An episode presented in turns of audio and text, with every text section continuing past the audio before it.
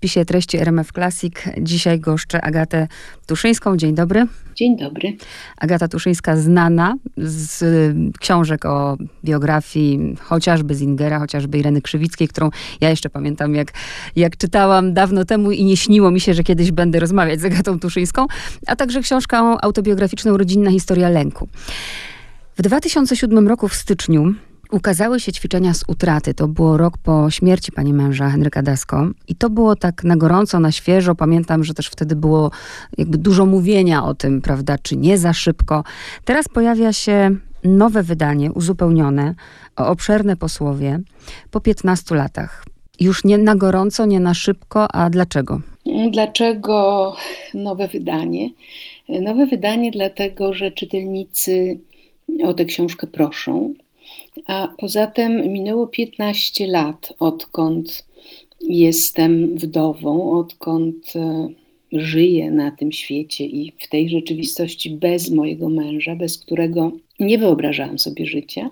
I e, pomyślałam, że może warto przyjrzeć się sobie po 15 latach i zastanowić się, gdzie jestem, jaką przeszłam drogę, co się ze mną stało. Po prostu pomyślałam, że taki epilog do tamtej książki mm, może się przydać znowu i mnie, i tym, dla których ta książka okazała się ważna.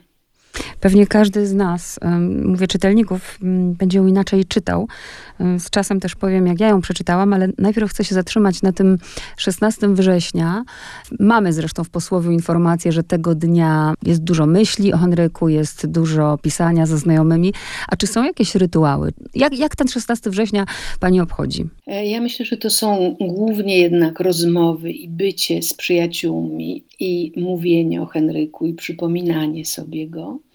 Ja przez jakiś czas po jego odejściu mieszkałam w Toronto. Wówczas mm, bycie na grobie było mm, czymś oczywistym, ale od lat już y, bywam w Kanadzie dużo rzadziej. I grób to jest bardzo specjalne miejsce, grób i cmentarz. Ja myślę, że Henryka tam nie ma. Ja tam chodzę i czasem nawet próbuję z nim rozmawiać ale dużo więcej czasu i dużo więcej myśli, i dużo więcej czułości mam dla niego we wszystkich innych miejscach, dlatego że on gdzieś jest przy mnie, aczkolwiek bardziej jako brak i nieobecność niż jako żywy i pełen życia mężczyzna. Czyli tak naprawdę pamięć go ocala i to pamięć nie tylko moja, ale tych wszystkich ludzi, którzy byli dla niego ważni, dla których on był ważny. To są przyjaciele rozsiani po świecie, czyli teraz jest nam się łatwiej spotkać, bo jest Skype, inne możliwości. Ja myślę, że on by chciał być zapamiętany właśnie tak, jak jest zapamiętany, jako człowiek błyskotliwy, żywiołowy, brawurowy i przede wszystkim kochający ludzi i pomagający im. Dlatego zawsze 16 wszyscy ci, z którymi był blisko, dzwonią czy też piszą na Facebooku i e, mnie to bardzo zawsze wzrusza, dlatego że 15 lat to jest kawał życia. Niekiedy to jest czas od narodzin do, do niemal dorosłości dziecka. A jednak, mimo że tyle rzeczy się zdarzyło, tyle dobrych i złych rzeczy, zarówno w moim życiu, jak i w życiu ludzi towarzyszących nam, on ciągle jeszcze jest, ten człowiek ciągle żyje. Myślę, że to jest niezwykłe i to świadczy o wielkim, mm, o czymś wspaniałym, co dał innym i tym innym, podobnie jak mnie, tego czegoś, czyli jego obecności, jego dobroci, jego intelektu nam brakuje tak jak pani powiedziała też, że to jest książka właśnie e, o tym, jak kochał życie, bo to jest książka o życiu, nie tylko książka o, o śmierci o umieraniu, ale też książka o innych książkach, o innych tekstach, o innych ludziach, mm, które być może w jakiś sposób pani pomogły.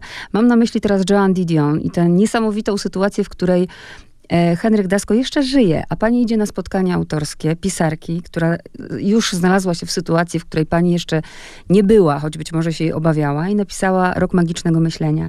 I pamiętam ten moment, jak mm, pamiętam ten moment oczywiście, jak czytałam, gdzie pani się zastanawia głośno, pytając właśnie męża, dlaczego ona to napisała? A on mówi, bo jest pisarką. Tak, tak. Ja pamiętam moje zaskoczenie wielkie, kiedy na literackim festiwalu w Toronto, oczywiście bardzo chciałam pójść na spotkanie z Didion, chciałam ją zobaczyć, ale w momencie, kiedy weszła na tę wielką scenę, ona taka drobna, blada, krucha, i zaczęła opowiadać o tym, jak jej życie legło w gruzach kiedy zmarł jej mąż, a tam było nieco inaczej, ponieważ jej mąż zmarł w jednej chwili. Siedzieli przy kolacji, on podniósł e, szklaneczkę z whisky i upadł i już go nie było. I ona zaczyna tę książkę mówiąc: Świat zmienia się w jednej chwili. Otóż u mnie to nie było w jednej chwili, to trwało długo, jak na wyrok mm, tego rodzaju nowotworu półtora roku. No to nie jest to samo co moment. I pamiętam, że rzeczywiście patrzyłam na tę kobietę, która jakby oddawała nam swoje cierpienie, mówiła o bólu. Myślałam sobie, że to musi być strasznie trudne i że dlaczego ona to robi, dlaczego ona to napisała, to raz, a potem dlaczego decyduje się na taką wielką podróż i takie właśnie oddawanie siebie na scenie, pokazywanie siebie innym ludziom w swoim wielkim cierpieniu. Pamiętam, że to mnie zastanowiło i właśnie rozmawialiśmy też o tym z Henrykiem. On tak odpowiedział, jak pani mi mówi, napisała, bo jest pisarką. Ja zresztą też dlatego napisałam moją książkę. Ale potem, kiedy znalazłam się w podobnej sytuacji, kiedy występowałam przed publicznością i mówiłam o chorobie, o cierpieniu, o utracie. Wiedziałam, że to było jej potrzebne, tak jak to było również mnie potrzebne, po to, żeby wypowiedzieć ból, ale także po to, żeby pokazać, że pokazać miłość, pokazać wszystkie zakamarki utraty, ale także może oswoić tych ludzi, z tego rodzaju sytuacją choroby, odchodzenia. E, moja książka jest książką o miłości, nie tylko o chorobie i o umieraniu. I o tym także ja mówię czytelnikom. I e, teraz, będąc niejako w roli wdowy, nawet nie niejako, jestem wdową od tylu już lat, mogę o tym mówić, co więcej, chcę o tym mówić, dlatego że Życie toczy się dalej. I Henryk wiedział, że życie będzie szło dalej, mimo jego nieobecności, i chciał kilku rzeczy. Chciał, żeby ta nasza historia została opowiedziana światu. Chciał, jak sądzę, żebym była szczęśliwa. Nie wiem, czy sobie to jakkolwiek wyobrażał, ale na pewno chciał dla mnie dobra w dalszym życiu. I wiedział, że jedynie poprzez słowa i poprzez pisanie będę w stanie poradzić sobie z tym, co się dzieje. Aczkolwiek na początku to nie było takie proste, ponieważ na początku słowa zawodziły, na początku nie można było tego słowem objąć, ale z czasem to właśnie słowo mogło mnie wydostać z tejże tragedii. On to wiedział, zanim ja to wiedziałam, a ja teraz przyznaję mu rację. Ja też pomyślałam, że taka, takie koło zatoczyła ta historia, jak wtedy w 2007 roku było, no nie wiem, wielu krytyków oburzonych tą książką, że za szybko, to właśnie y, pomyślałam, on by odpowiedział, bo jest pisarką. Bo po prostu pani, tak jak zresztą pani mówiła też o swojej książce autobiograficznej, że pani musiała to po prostu wypisać. Tak, tak, to prawda. Tamtą książkę, rodzinną historię lęku, musiałam w końcu z siebie wydostać, dlatego że opowiedziałam tak wiele innych historii, cudzych historii, w których się przeglądałam i którym to postaciom zadawałam pytania także na własny temat, o własną żydowską tożsamość na przykład. ale w pewnym momencie stwierdziłam, że muszę wypowiedzieć tę moją żydowską tajemnicę, tajemnicę pochodzenia rodziny mamy, bo to mnie udusi. Ja nie byłam już w stanie żyć w takiej pułapce, którą ta historia jakby zaciskała mi na szyi. Natomiast tutaj y, chciałam opowiedzieć, bo Henryk chciał, żeby zostało opowiedziane, a poza tym także ja wówczas zostałam przez rok w tym domu w Toronto, naszym wspólnym, gdzie mieszkaliśmy i gdzie on odszedł. I dopóki pisałam tę książkę, dopóki tam byłam, to miałam wrażenie, że on też jest. I w pewnym momencie stało się tak, że ja nie chciałam tej książki skończyć, ponieważ bałam się, że kiedy skończę ten fizyczny proces stawiania słów na papierze, pisania, kiedy postawię kropkę na końcu tekstu, to wówczas jego już ostatecznie nie będzie. Odsuwałam ten moment, ponieważ, no właśnie, nie byłam gotowa na konfrontację z taką ostateczną nieobecnością. Dziś nie mogę powiedzieć, że nie jestem na nią gotowa, ponieważ po 15 latach mm, okazało się, że żyję. Napisałam kilka książek, choć ciągle jestem sama. Mm, to miejsce, które było przy mnie dla mężczyzny mojego życia, jak go nazywałam, zostało puste. No ale życie się toczy. I teraz, właśnie po tychże latach, próbuję się zastanowić, kim on był dla mnie i jak to się stało, że ciągle jeszcze tak jest dotkliwie nieobecny w moim życiu i tak bardzo ciągle, każdego dnia, nie tylko 16 września i nie tylko w dniu zmarłych, święta zmarłych. Chcę mu coś powiedzieć, chcę się z nim podzielić tym, co się zdarza. Kupuję dla niego drobne rzeczy, które lubił, ołówki, jakieś mm, małe figurki żółwi, które zbierał, czy też inne szkiełka i fragmenty rzeczywistości. I dlaczego tak się dzieje? Sama siebie pytam, że, no, że on ciągle jest tak potrzebny. Mam też świadomość, że każde pytanie, które zadaję, jest, no jest trudne, ale z drugiej strony my w ogóle, chyba nawet, ale w Polsce to szczególnie mamy taką tendencję, że w ogóle o pewnych tematach się nie mówi, nie rozmawia. Pani pisze w książce. Mm, już właśnie w posłowiu, że świat już nie dzieli się na dwoje. A z drugiej strony, tak jak przed chwilą pani mówi, kupuję u pani ołówki. Chcę zapytać, kiedy przestaje się, po jakim czasie od e, fizycznej śmierci przestaje się czuć zapach na swetrze? Nigdy się nie przestaje. Bo to nie jest kwestia, to jest zapach zaklęty w jego ubraniach. Ja ciągle chodzę w jego koszulach. Myślę, że to także zależy od tego, co się potem zdarzy w życiu, z jakimi się ludźmi nasze losy przetną, kogo się na swojej drodze spotka.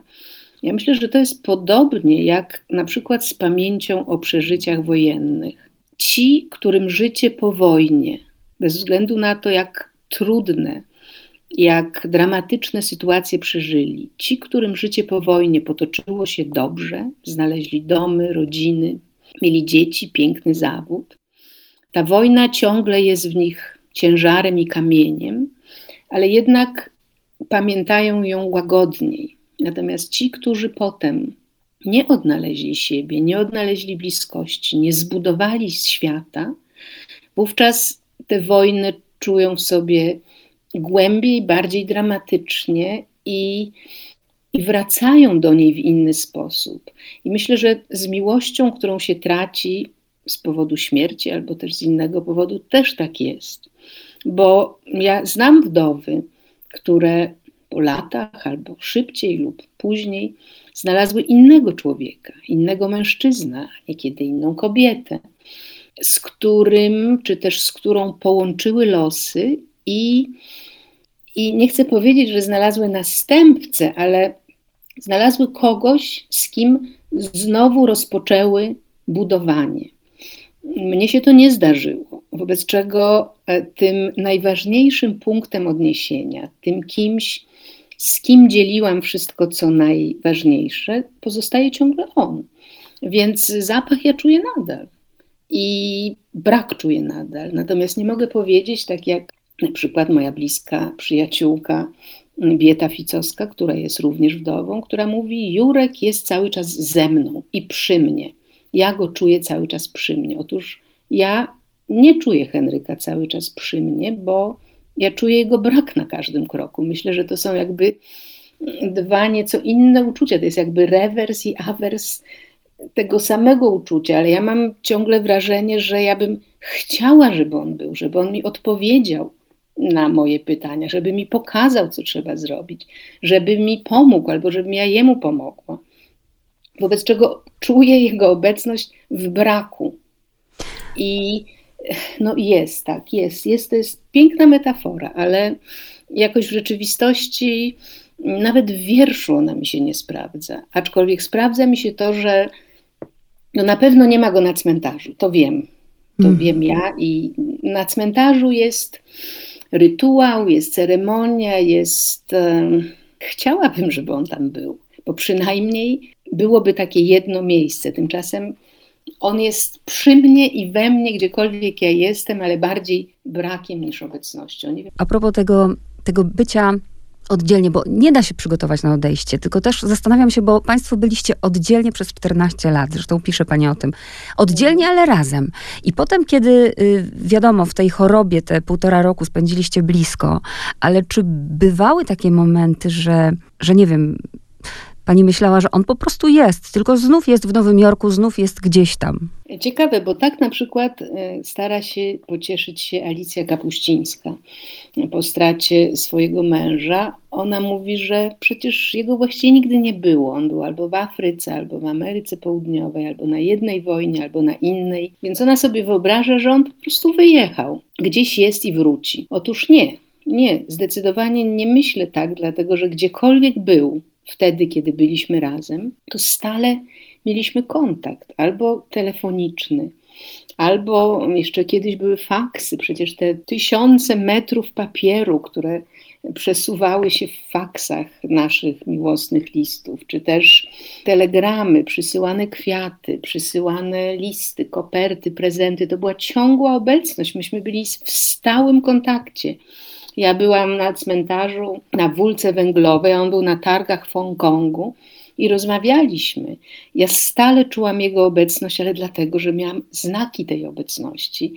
Sama starałam się te znaki dawać. Myśmy byli naprawdę bardzo ściśle związani ze sobą, mimo że byliśmy na dwóch kontynentach, a poza tym Wtedy jeszcze co miesiąc albo co sześć tygodni spotykaliśmy się gdzieś w podróży. Czy to było w Paryżu, czy w Nowym Jorku, czy w Toronto, czy w Warszawie, czy w Sopocie, czy w Łodzi, czy w Crown Montana.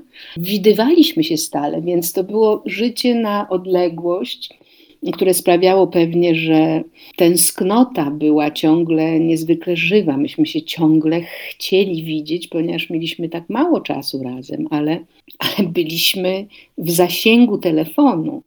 Czasami to było trudne ze względu na tą zmianę czasu, na przykład, nie wiem, Warszawa, Nowy Jork czy, czy Hongkong, e, Paryż ale, ale to się dało przezwyciężyć i w każdej chwili można było wyciągnąć rękę i po drugiej stronie była żywa ręka. Każdy, zresztą każdy przeżywa coś inaczej, e, nawet jak są opisane gdzieś jakieś tam etapy żałoby, e, to wiadomo, każdy, każdy to przeżywa inaczej. Ja jestem ciekawa, jak pani się dowiedziała, jak oboje się dowiedzieliście o tej chorobie, to rzeczywiście mm, wybrzmiewa z tej książki ta chęć, że nie damy się, walczymy. Ale teraz to był moment, w którym wy tak naprawdę zaczynaliście planować wspólne zamieszkanie w Warszawie. I to był konkretny plan, żeby wreszcie po tych 14 latach być razem tak już namacalnie na co dzień. I wydarza się to, co się wydarza. Ja jestem e, ciekawa, co się wtedy pojawia, mm, bo jak ktoś wierzy, to pewnie inaczej sobie to interpretuje. Pani też się odwołuje nawet do buddystów, prawda? Akceptujemy to, co dostajemy. Czy u pani była wściekłość, bunt, złość? Mm, wściekłość nie, ale bunt zdecydowanie był bunt. Z tym, że jeszcze gdzieś mm, pod spodem chyba wszystkiego, stale w moim życiu pojawia się coś takiego, że ja sobie myślę, że, że ja nie wierzę, że może być dobrze. Ciągle mam wrażenie, że coś złego się zdarzy. I to coś złego się zdarzyło. I ja się buntowałam wobec tego, ale z drugiej strony, no, myślałam sobie, aha, no to jest właśnie to coś, co miało się zdarzyć. Ja bardzo dobrze pamiętam momenty, kiedy byliśmy niezwykle szczęśliwi w jakichś niesamowicie pięknych okolicznościach. Nie wiem, czy to u szczytu Mont Blanc w Szwajcarii, czy nad rzeką Hudson w Nowym Jorku, czy w Paryżu w dzielnicy łacińskiej. Ja sobie myślałam, że właściwie dlaczego jest tak wspaniale? Co zrobiliśmy, że na to zasłużyliśmy? Zaraz się coś zdarzy. I latami się nie zdarzało nic złego. Myślałam sobie, o, znowu się udało. A tutaj przede wszystkim ja nie mogłam uwierzyć, że z nas dwojga to on jest chory, dlatego że jeśli ktokolwiek czasami chorował, to zawsze to byłam ja. A on był niepokonany, on był silny, jemu się nic złego nie mogło zdarzyć. I dopóki on był, ja miałam takie poczucie i takie wrażenie, że nic złego się nie zdarzy i jestem bezpieczna. To był człowiek, który dawał mi stuprocentowe poczucie bezpieczeństwa, zarówno w takiej sferze bardzo metaforycznej, jak i w codzienności. Ja tam piszę w książce z taką, oczywiście z takim pewnym śmiechem, bo Henryk to opowiadał, że na początku z naszej, naszej znajomości ja do niego dzwoniłam, że z Nowego Jorku mówiąc, że syczą mi kaloryfery tak. i że on ma natychmiast coś z tym zrobić. No rzeczywiście, oczywiście nie dzwoniłam do niego w nocy mówiąc, że syczą, ale, ale wiedziałam, że on nawet coś takiego jest w stanie załatwić, czy też pomóc mi w każdej sytuacji. Natomiast tu to on zachorował, więc najpierw myślałam, to jest niemożliwe. Potem, kiedy wsiadłam natychmiast w samolot i znalazłam się w Toronto i usłyszałam od lekarza to, co on już wcześniej słyszał, czyli że jest to wyrok tak naprawdę i to wyrok z bardzo krótkim terminem, ponieważ jeśli nie zrobilibyśmy nic, to znaczy jeśli on nie poddałby się operacji, to trwałoby góra trzy miesiące. Więc e, nie mieliśmy wyjścia tak naprawdę. Chcieliśmy walczyć, mimo buntu, że jak to jest możliwe, że to nam się stało. No stało się, więc teraz trzeba e, coś z tym zrobić, trzeba poradzić, trzeba spróbować to wygrać a my oboje y, byliśmy, czy też jesteśmy y, ludźmi walczącymi i takimi, którzy no, wydaje nam się, że mamy jakąś nadludzką moc. Zresztą ta choroba i ta jego śmierć pokazała mi, jak bardzo się myliliśmy oboje, i on i ja. Że wszystko zależy od nas i od naszej silnej woli, i od naszej ciężkiej pracy, i od naszej chęci. Jeśli bardzo będziemy chcieli żyć, to siłą woli jesteśmy pokonać każdą chorobę. Tak myśleliśmy oboje 15 lat temu. E, ja już tak nie myślę, no i on już nie myśli wcale. Mm, więc bunt, nie, nie wściekłość. Ja w ogóle jest mi obce poczucie wściekłości. Bardzo rzadko jestem zła. Natomiast jestem zbuntowana, jestem rozżalona niekiedy, ale zwykle próbuje to przekuć w walkę i tak się też stało wtedy. I muszę powiedzieć, że w tej walce, która była z góry przegrana, dlatego że ci lekarze nam nie dawali szans na dłuższe niż kilkumiesięczne utrzymanie go przy życiu. W tej walce on był mm, bardziej hmm, brawurowy, zuchwały i dzielny i poddawał się kolejnym operacjom głowy, które były niezwykle drastyczne i dramatyczne. I chciał zrobić wszystko, żeby to, co przyrzekł, się udało, czyli że przeżyje, że będzie dalej dla nas, dla mnie, dla dzieci, dla przyjaciół. To życie po wyroku zresztą też bardzo intensywne. Przypominam sobie chociażby ten moment wyjazdu, czy do Polski, czy w góry, ale zastanawiam się, czy da się w ogóle, bo jak pani powiedziała o tym, że to pani zawsze właśnie gdzieś była w pani ta ciemna strona, to takie lękowe spojrzenie na świat, to czy to jest w ogóle możliwe, żeby mając wyrok, przygotować się na odejście. Bo myślę teraz właśnie o Joan Didion i myślę o tym, że ona nie miała czasu się nawet przygotować na to. Tak, to ją zaskoczyło. Czy na, na taką sytuację da się przygotować? To znaczy tak i nie. Mm, nie da się przygotować na to poczucie pustki i braku i takiego osierocenia i konfrontacji ze światem, który teraz jest światem bez niego. Na to się nie da przygotować. Natomiast jeśli wiemy długo, że bliski nam człowiek jest śmiertelnie chory i odejdzie, jeśli wiemy to długo, nie dzień, nie tydzień, nie miesiąc, ale miesiące, to wtedy można się przygotować na to, że któregoś dnia to się stanie. I im dalej, im cięższe były te nawroty choroby po kolejnych operacjach, ja wiedziałam, że tak się stanie. To znaczy, wiedziałam, że przyjdzie ten dzień. I, i on mówił, że on będzie walczył, że dalej będzie walczył i walczył, ale w pewnym momencie ja widziałam już, że te kroki nie przynoszą poprawy. I jak mówię, ponieważ to się działo przez jakiś czas, ja się oswoiłam z tą niewyobrażalną myślą, że jego nie będzie. I w końcu ten dzień się zdarzył. Więc myślę sobie, że ludzie, którzy z dnia na dzień, z godziny na godzinę z, z, muszą się skonfrontować z nieobecnością, są chyba w trudniejszej sytuacji, dlatego że nie mogą się pożegnać. Myśmy się żegnali przez te miesiące, właściwie każdego dnia witali i żegnali, wiedząc, że no jeszcze trwamy, ale trwamy z wyrokiem. Natomiast w momencie, kiedy ktoś wznosi toast przy stole i pada, no to jest to w pół zdania, w pół słowa, w pół. Jeszcze bardzo wiele rzeczy pewnie między nimi nie zostało powiedzianych, nie zostało uregulowanych, załatwionych. Nie wiem, myślę, że takie odejście jest, e, zostawia więcej znaków zapytania. Tak myślę. Ja też zastanawiam się, bo w pewnym momencie, jak pani właśnie opisuje to odchodzenie Henryka, on w pewnym momencie po prostu mm, milczy. Tak jakby tym milczeniem, prawda, się, się żegnał, nie słowami. Um, czyli tak. nie padły takie słowa, co masz zrobić, kiedy mnie już nie będzie. Nie, nie było planowania, ale o tym, że mam być szczęśliwa i że mam robić to, co muszę robić i co potrafię robić, czyli pisać było o tym bardzo wiele rozmów i nie trzeba było wypowiadać dokładnie zdania, kiedy mnie już nie będzie, to to i tamto, ale to wszystko było pod skórą tak naprawdę każdego dnia przez te miesiące jego choroby w Toronto.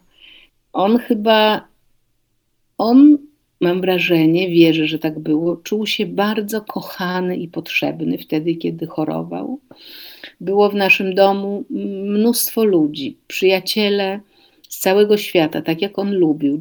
Drzwi były cały czas otwarte. Był nasz mały jamnik, którego mm, dla niego tak naprawdę kupiliśmy i on go niezwykle rozśmieszał i rozbrajał. Były rozmowy bardzo ważne właśnie, właśnie z przyjaciółmi, czyli był otoczony miłością i ja czułam się otoczona opieką tych ludzi, którzy Jego kochali i który, którzy, nie wiem, czy oni dla Niego byli w taki niezwykły sposób, dlatego że On dla nich przedtem taki był, czy to po prostu była jakaś niezwykła, miłosna, przyjacielska historia. W każdym razie otaczali go czułością aż do końca, a potem otaczali mnie tą czułością, co pomogło mi przetrwać. Ja myślę, że bez takiego muru przyjaźni ja bym nie potrafiła sobie z tym poradzić, a w każdym razie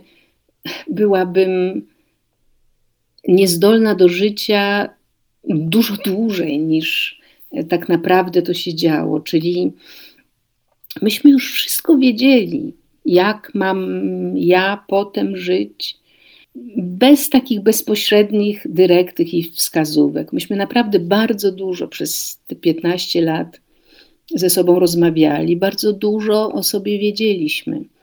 Oczywiście nie wszystko można w tej książce przeczytać, ale myślę, że wszystko da się przeczytać między wierszami. Także w tym epilogu, który napisałam po 15 latach. Ja byłam zaskoczona, jak czytałam te właśnie te fragmenty, kiedy ci ludzie przewijali się czy przez szpital, czy przez dom. Nawet zapamiętałam, jak liczyła pani 37 osób chyba jednego dnia i pomyślałam, jakie on ma szczęście. To była taka moja pierwsza myśl, bo przeważnie jak e, chorujemy i to chorowanie no, nie jest przyjemne nawet do oglądania, to często tak jest, że ludzie właśnie się usuwają, oddalają, nie przychodzą, ale nie dlatego, że czasem dlatego właśnie, bo się, bo się czują bezradni i nie wiedzą, jak się zachować. To prawda z tym, że tutaj e, tu akurat były dyrektywy. Henryk chciał ludzi, chciał, żeby przychodzili, chciał, żeby rozmawiali, chciał, żeby puszczać z taśm polskie piosenki, czy też piosenki z prywatek z lat 60. Chciał, żeby gotowali mu rosół i żeberka. Chciał jeść to polskie jedzenie tam w Kanadzie. Mm, jego pokój szpitalny mm, w Princess Margaret wyglądał jak jakiś obóz cygański. Tam ciągle przewijały się tłumy. I lekarze ani pielęgniarki tych ludzi nie wyrzucali, ponieważ rozumieli, że tak ciężko chory człowiek potrzebuje, on akurat potrzebował obecności. Są inni, którzy potrzebują w chorowaniu nieobecności. On czerpał z tych ludzi siłę i chorował tak, jak chciał.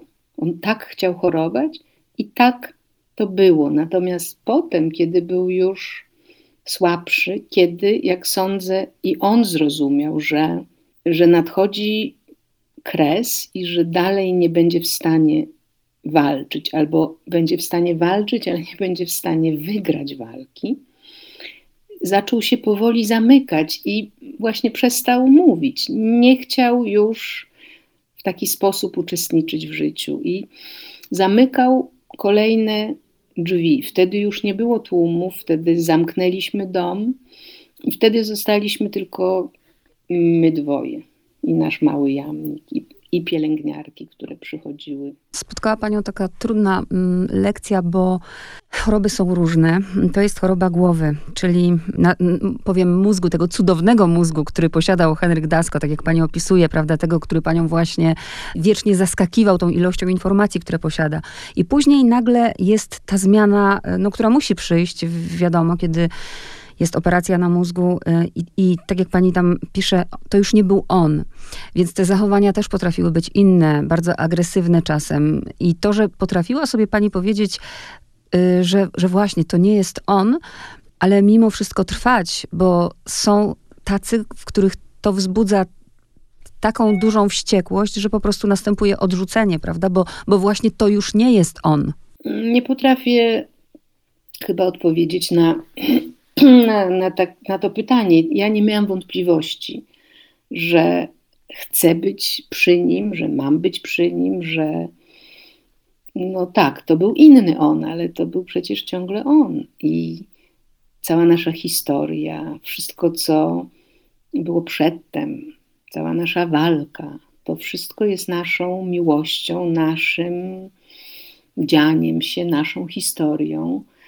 I czasami rzeczywiście było trudno, ale ani przez chwilę nie myślałam, że mogłabym się zachować inaczej, że mogłabym, nie wiem, chcieć wrócić do Polski i go tam zostawić. To w ogóle, ja myślę, że kiedy się jest w środku takiej historii, to, no to walczy się do końca. Mimo, że, jak powiedziałam, ja już w ostatnim, trudno mi powiedzieć, miesiącu, sześciu tygodniach czułam, że to się zbliża i czułam, że nie ma poprawy, wobec czego nie będzie poprawy, a lekarze jeszcze tam na tamtym kontynencie mówią e, prawdę bez ogródek, więc ja to, ja wiedziałam, że to się zbliża, ale to tym bardziej szukałam w nim tego Henryka, którego znałam, którego spotkałam, który mnie zachwycił i który mnie nadal zachwycał może mniej często, ale, ale no to byliśmy my. A co by pani powiedziała w oparciu oczywiście o swoje doświadczenie, bo to jest bardzo trudno w ogóle dawać jakiekolwiek rady komuś, bo minęło 15 lat i zresztą tak jak pani pisze, nie jeżdżę na nartach bez ciebie, nie słucham Koena, nie zaśmiewam się już, bo nikt nie potrafi mnie tak rozśmieszyć, ale żyje skórzana kurtka, którą mi podarowałeś i myślę o ludziach, którzy często jak ktoś nas opuszcza, to słyszymy coś takiego, no dobrze, rok trwa żałoba, ale idź dalej, żyć dalej, no musisz żyć dalej, e, zapomnieć. Indywidualnie oczywiście do tego podchodzimy. Nie chciałabym może tak zapomnieć. Co by pani powiedziała takim ludziom, którzy tak mówią? Nie ma recepty, nie ma reguł i nie można nikogo pospieszać. I tak jak nie można nikomu zafundować szczęścia wedle naszej miary, tak samo nie można dawać instrukcji w sprawie żałoby. I to nie jest tak, że jest obowiązkowy rok, a potem mamy się ubrać w uśmiech i ruszać w świat w poszukiwaniu partnera czy też partnerki. Każdy potrzebuje swój czas, Każdy potrzebuje innej przestrzeni. Przecież zupełnie inaczej przeżywamy odchodzenie, inaczej komunikujemy się ze światem. Jedni są bardziej otwarci, inni mniej. Jedni potrzebują łez, inni te łzy zakopują gdzieś e, szybko pod ziemię i wyruszają w życie, a potem się okazuje, że wszystko w nich się łamie i kruszy, ponieważ nie odbyli owej żałoby. Ja myślę, że trzeba sobie odpowiedzieć na pytanie, kim ten człowiek dla nas był i przede wszystkim ja było bardzo ciężko po jego śmierci, ale wiedziałam, że muszę żyć, dlatego że on by tego chciał. A poza tym, że życie samo w sobie jest wartością. Skoro on tak się bił o to życie, tyle poświęcił, tyle wycierpiał, żeby żyć, to ja nie mogę sobie tego życia odebrać. I zastanawiałam się, co on by chciał, żebym zrobiła i jak żyła, i jak go pamiętała. I ja nie jestem za zasypywaniem żałoby milczeniem, za odcinaniem przeszłości w imię e, życia, które przed nami. Bo w końcu, czy też każdej nocy, zostajemy sami ze sobą, i wtedy tę przeszłość, tę miłość, tę pamięć trzeba gdzieś w sobie umieścić. Więc jeśli ją odetniemy mm, siekierką i odrąbiemy, to ona i tak boli. Trzeba spróbować ten ból oswoić. Natomiast w jaki sposób? Każdy ma inni. Jedni, jak powiedziałam, rzucają się w wir życia, inni w wir rozpaczy. Jeszcze inni próbują to oswoić zapisem albo wymyśleniem rekwiem, albo wyrzeźbieniem pomnika żałobnego. Każdy na swój sposób radzi sobie z żałobą i jestem pewna, że nie należy pospieszać, ale też trudno by mi bardzo było dawać receptę. Na pewno nie mówić żyj, zapomnij, przecież jesteś jeszcze młody, życie przed sobą. To jest to bez sensu. Rozpacz trzeba przeżyć, trzeba sobie pozwolić na łzy, trzeba się przytulać do przyjaciół, jeśli oni są gotowi nas przyjąć i wesprzeć.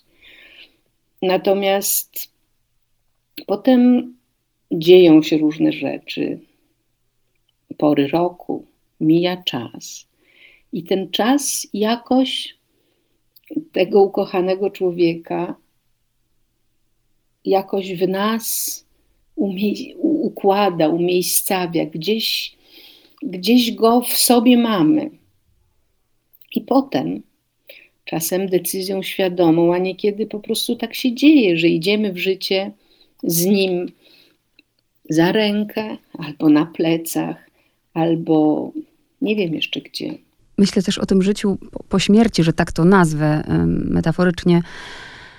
I zastanawiam się, co się w Pani życiu zmieniło. Odwołam się do swoich doświadczeń mm, sprzed 25 lat, kiedy mm, to jest niesamowite, że się zapomina. Ja czasem mam do siebie o to żal, bo z jednej strony doskonale pamiętam, doskonale pamiętam, e, jeżeli człowiek nie potrafi samodzielnie, nie wiem, umyć sobie zębów, e, o czym marzy, co jest wtedy najważniejsze, że cieszy go właśnie to, że wstanie, że usiądzie, że zrobi krok. A później mijają lata i się o tym zapomina. I zapomina się znów o tym, co jest najważniejsze. Znów musi się coś w życiu wydarzyć, żeby sobie przypomnieć to. Czy pani przez tych 15 lat może powiedzieć, że pamięta i że to pani życie się zmieniło, że pani już nie pędzi? Nie, nie mogę tak powiedzieć, niestety. To znaczy, to było bardzo widoczne zaraz po jego śmierci. I wtedy widziałam, co jest ważne i dlaczego jest ważne, i przyrzekałam sobie, że będę cieszyć się z tego, że mm, mogę wstać, że jest słońce albo że jest deszcz i że będę potrafiła w tym deszczu i we mgle i we wszystkim, co się zdarza, znaleźć coś dobrego. No ale potem jednak życie to koryguje i zapominamy tamte niemożności, jego niemożności, ale też własne. Mnie się też zdarzyło ciężko chorować już po jego śmierci raz i też nie mogąc wstać, marzyłam o tym, żeby wyjść za próg szpitala ale potem już zapomniałam i znowu denerwowałam się tym, że nie mogę gdzieś zdążyć i pędziłam. I rzeczywiście musi się znowu coś takiego zdarzyć, co nam to przypomina. Nie wiem, to chyba jest w ludzkiej naturze, że nie jesteśmy w stanie stale o tym pamiętać i brać, starać się tak żyć, jakby ten dzień, teraźniejszość to był ostatni dzień, czyli robić same dobre rzeczy, to robić to, co, w czym czujemy się spełnieni, e, mieć przyjaciół dookoła i nie, nie przejmować się tym, na co nie mamy wpływu. Chciałabym, żeby tak było, ale rzeczywiście musi się znowu coś stać, żeby to nam uświadomić. To jest chyba taka ludzka natura. Hmm. Myślę jeszcze o Henryku jako o człowieku. Nie znałam go przecież, a wielokrotnie czytając tę książkę uśmiechałam się. I to, co podobało mi się w nim, ja się też zastanawiam, czy tacy ludzie właśnie, no właśnie, oni są jacyś nadludzcy. Co mam na myśli? To, co panią denerwowało, że on jest że on ma czas dla drugiego człowieka. Że pani chciała wydrzeć, załóżmy, ten czas dla siebie, a on był w stanie zatrzymać się, zapytać, prawda, wiedzieć, jak się czyjeś dzieci nazywają. Kurtka moja ci się podoba, proszę bardzo. Nie dość, że wiedzieć, jak się nazywają, ale jakie cukierki lubią, czy też czy czekoladę białą, czy z orzechami, albo jakie perfumy lubi jego przyjaciółka mm, z matury. No, naprawdę uważam, że to jest trochę przesada, żeby się tym zajmować, a jednak to sprawiało. Taka uważność, teraz to słowo robi jakąś niezwykłą karierę. On go nie używał, ale stosował. W tym, że dostrzegał w każdym jego osobność. On słuchał ludzi, ale słuchał naprawdę, zadawał pytania, jego ludzie interesowali. I próbował spełniać ich potrzeby czy spełniać ich marzenia, radził, pomagał. Dlatego myślę, miał potem tylu oddanych przyjaciół, i to jest coś, czego ja się od niego nauczyłam. To, żeby dawać innym, to, żeby słuchać innych, to, żeby dbać o przyjaźnie. Teraz to jest dużo łatwiejsze, ale on tych przyjaciół miał i zatrzymywał przy sobie, kiedy nie było internetu, kiedy nie można było przez Skype pokazać, e, czy też porozumiewać się, pokazywać, nie wiem, najnowsze mm, sukienki, czy też modele czegoś po to, żeby je kupić. Nie, on to wszystko pamiętał, realizował. Naprawdę był w tym szacunku dla drugiego człowieka i w ciekawości i w spełnianiu jego pragnień absolutnie niezwykły. I tak, to akurat, te lekcje pamiętam bardziej niż właśnie taką, że, no, że życie może w każdej chwili spłatać nam figla, że możemy spaść ze schodów i potem leżeć pół roku nieruchomo. Tego jednak na co dzień się nie pamięta, wobec czego jest w stanie mnie zdenerwować wrona, która mi no właśnie w tej chwili wydziubuje e, ziemię z pelargo. Ja się właśnie tego uczę. Oczywiście, że nie każdego dnia, ale przystaram sobie to przypominać e, często, kiedy się budzę, że, że się obudziłam, że to nie jest takie oczywiste, prawda? Pani też um, sięga właśnie do różnych książek. Dla mnie bardzo ważną książką była um, książka Wiktora Frankla i też myślę o tym w takim kontekście, czy pani, ja we wszystkim, co mi się w życiu zdarza, próbuję szukać tego sensu. Nawet jeżeli go nie widzę, to próbuję, próbuję sobie to tłumaczyć. Pani też tak myśli o życiu, że na przykład po to właśnie było to spotkanie z Henrykiem i ta jego śmierć, po coś? Bardzo trudno jest mi tak myśleć, że to było po coś. Ewentualnie myślę, że spotkałam go po to, żeby być z nim w chorobie i śmierci. Natomiast dlaczego zostałam jego obecności pozbawiona, nie wiem. I nie umiem sobie tego wytłumaczyć żadną filozoficzną koniecznością. Może jeszcze nie czas, może na planie mojego życia odpowiedź przyjdzie jeszcze później. Mój, e, jeden z moich bohaterów, Izak Bashevis Singer, mówił, że przypadek jest maską na twarzy przeznaczenia i właśnie taki był tego sens, że wszystko się dzieje po coś, ale że być może Wtedy, kiedy się dzieje, jeszcze nie wiemy, dlaczego na przykład to było dla nas dobre, albo co ten zbieg okoliczności miał pokazać i rozwiązać, i co by się stało, gdyby dalszy ciąg był inny. Tych wariantów naszego losu nie możemy znać, bo nie jesteśmy w stanie żyć kilkakrotnie, prawda? Nasza próba naszego życia jest już naszym życiem, już jest przedstawieniem, jest premierą. Nie ma próby generalnej i premiery, tylko wszystko jest premierą, każdy dzień. I kończy się i zaczyna kolejny, i to jest znowu premiera, prawda? I no właśnie, średnio się uczymy na własnych błędach. Ja mam ochotę zadać pytanie, aczkolwiek wiem, że jest bardzo osobiste. Czy się pani boi śmierci? Nie, nie, właśnie nie. Ja się nie boję śmierci i ponieważ wiem, że to jest część życia, że to nastąpi. Ja się spodziewam, że to nastąpi i przeżyłam już tyle śmierci ludzi bliskich. Myślę, że głównie dlatego, że zawsze przyjaźniłam się z ludźmi starszymi ode mnie i to dużo starszymi 20-25 lat, czyli takie dobre pokolenie starszymi. I oni już wszyscy odeszli. Ale łatwiej jest sobie radzić, kiedy wiemy na przykład, bo są tacy, którzy wierzą, spotkamy się, prawda? Do zobaczenia. Pani w to wierzy? Nie, nie, nie, nie, nie, że nie, nie. Zdecydowanie nie ma żadnego do zobaczenia w mojej filozofii życia. I u Henryka też tego nie było.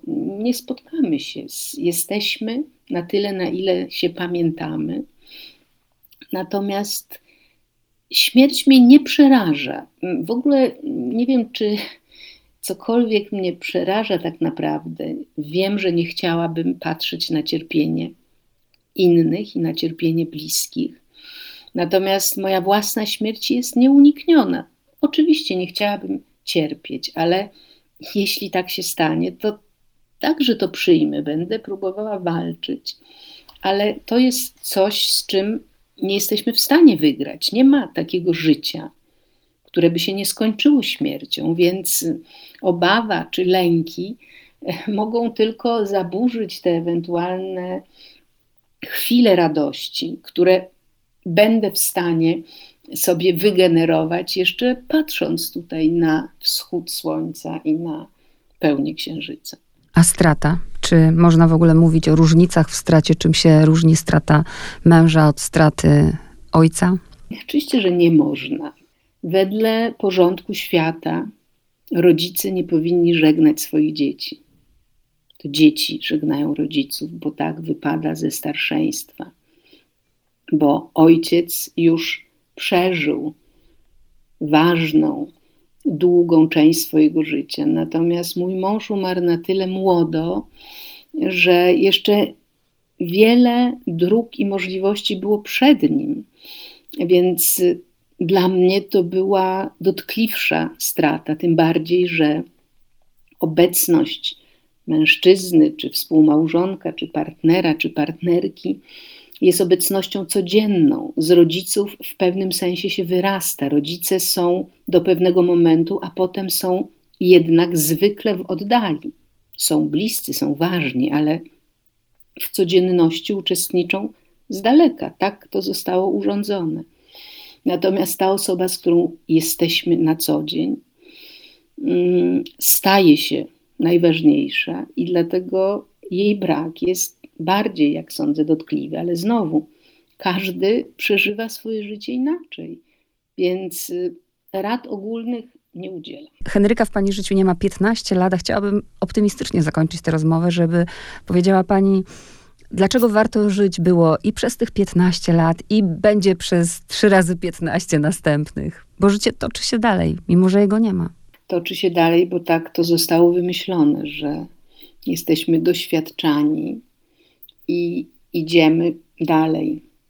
Ja przez te lata uczyłam się mozolnie i nie zawsze mi to wychodziło, cieszyć się obecnością tutaj, na tej ziemi.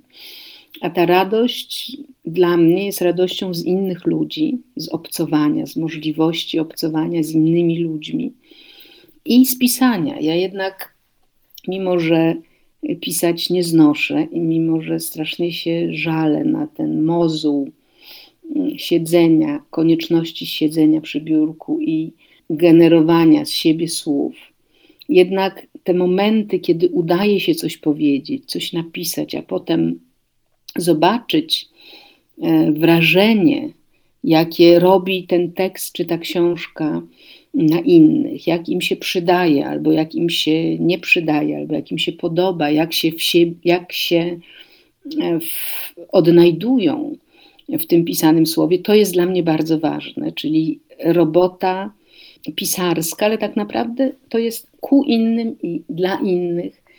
I e, ja myślę, że dlatego warto żyć. Każdy ma swój powód do, każdy ma swoją pasję. Krzywicka zawsze mówiła, że nieważne kim jesteś, Krzywicka, od której też się wiele nauczyłam, przez to, że e, napisałam dwie książki, tak naprawdę, jedną z nią, a drugą o niej. Ona mówiła: Nieważne, co robisz w życiu, czy jesteś szewcem, czy krawcową, czy poetą, czy profesorem, czy urzędniczką w banku, ale ważne, żebyś robił to najlepiej, jak potrafisz, i żebyś miał pasję, żeby to życie było, żeby ta praca, żeby ta praca była Twoją pasją. I jeśli tak jest, jeśli codzienne czynności, które są jakimś aktem twórczym w każdym zawodzie, tak sądzę, sprawiają, że czujemy się spełnieni. A jeśli jeszcze potrafimy to kierować ku innym, bo ja ciągle się upieram, że to jest bardzo ważne, żeby mieć innych ludzi wokół siebie, żeby mieć do kogo mówić, żeby móc powiedzieć, że dajemy coś. Każdy daje coś innego. Jeden, jeden daje buty, a inny daje czułość, a jeszcze inny daje wiersze albo obrazy, albo nuty.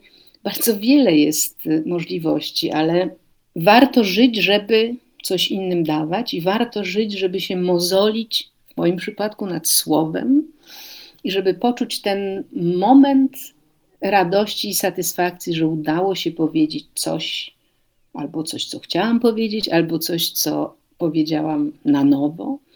I jeszcze, jeszcze moje odkrycie ostatnich dwóch lat. Warto żyć, żeby codziennie oglądać wschody słońca, a najlepiej nad morzem o czwartej rano albo o szóstej rano. Teraz to już jest 6.40, czyli w ogóle nie ma mm, żadnych trudności, żeby się obudzić, ale dla spektaklu przyrody, dla spektaklu wstania słońca warto żyć, na pewno. Piękne podsumowanie. Bardzo dziękuję za tę rozmowę i życzę dużo zdrowia. Mm, ja z kolei mam, ale to już pewnie temat jest na oddzielną, długą rozmowę, że jeśli jest cierpienie fizyczne, trudno mi w nim szukać właśnie sensu. Jednak to bycie w kondycji dobrej, to, to po prostu zdrowie, kiedy właśnie no, czujemy się dobrze, to o, o wiele łatwiej cieszyć się tym wschodem, prawda?